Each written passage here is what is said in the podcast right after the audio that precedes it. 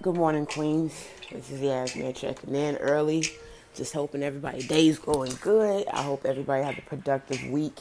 I hope something is said or done today in your week that helps you. Again, if it's either getting pushed through or if it possibly is that extra oomph you needed just to be able to say, okay, I can make it a little longer again, hopefully I can have a better idea for you guys as far as what this week will be about. But again, I mainly was just getting in and say good morning, have a great week. I want to send out good energy your way, sending out positive waves your way. That again, something good happens, even if it looks pretty rough or if it looks cloudy, if even if it looks confusing, even if you feel as though I don't honestly know what I'm gonna do.